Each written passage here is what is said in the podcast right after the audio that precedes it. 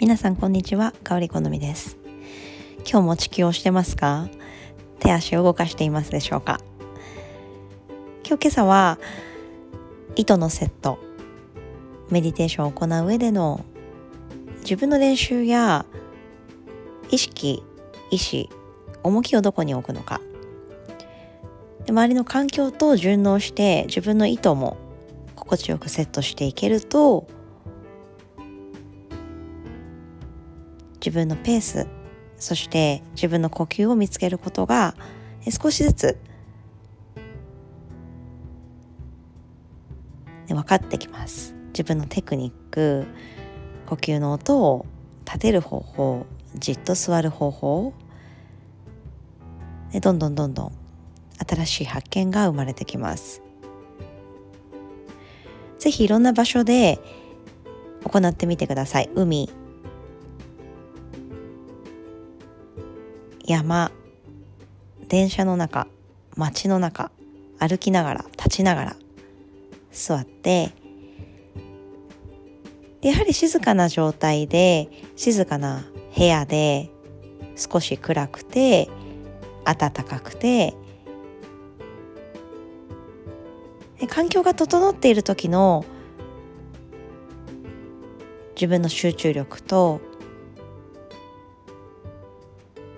一歩外に出た時の周りとの共鳴周りと合わせながらも呼吸をつかんでいくでその2つを比較しながらセットで練習していくとどちらが心地いいかっていうのも分かってきますしどちらにも順応できますしいろんな方法で自分の呼吸を見つめてみて発見をしてください。でそのためには私たちがこういう環境が整ってないとメディテーションができないっていう状況からどんどんどんどん、ね、レベルアップしていきどんな状況でもメディテーションができるんだという自信に変えていく。でその過程にとても楽しさメディテーションの面白さが含まれていると思います。なので結果にこだわらず集中できてもできなくても私たちはそこで何を得たか。書き留めたり記憶に留めたりしましょう。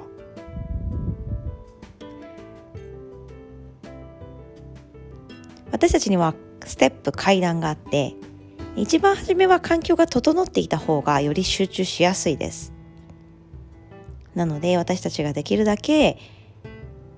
寒くなく暑くなく目を閉じて自分の呼吸が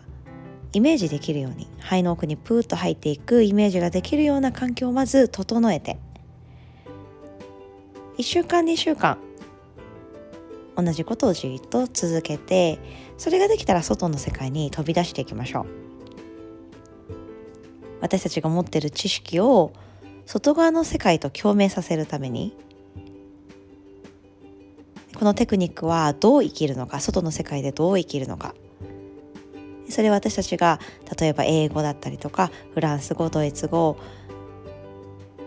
覚えてそれを使っていく。そして人とおしゃべりをしたり会話をすることでストーリーが生まれていく。でそのロマンチックな感覚にとても似ています。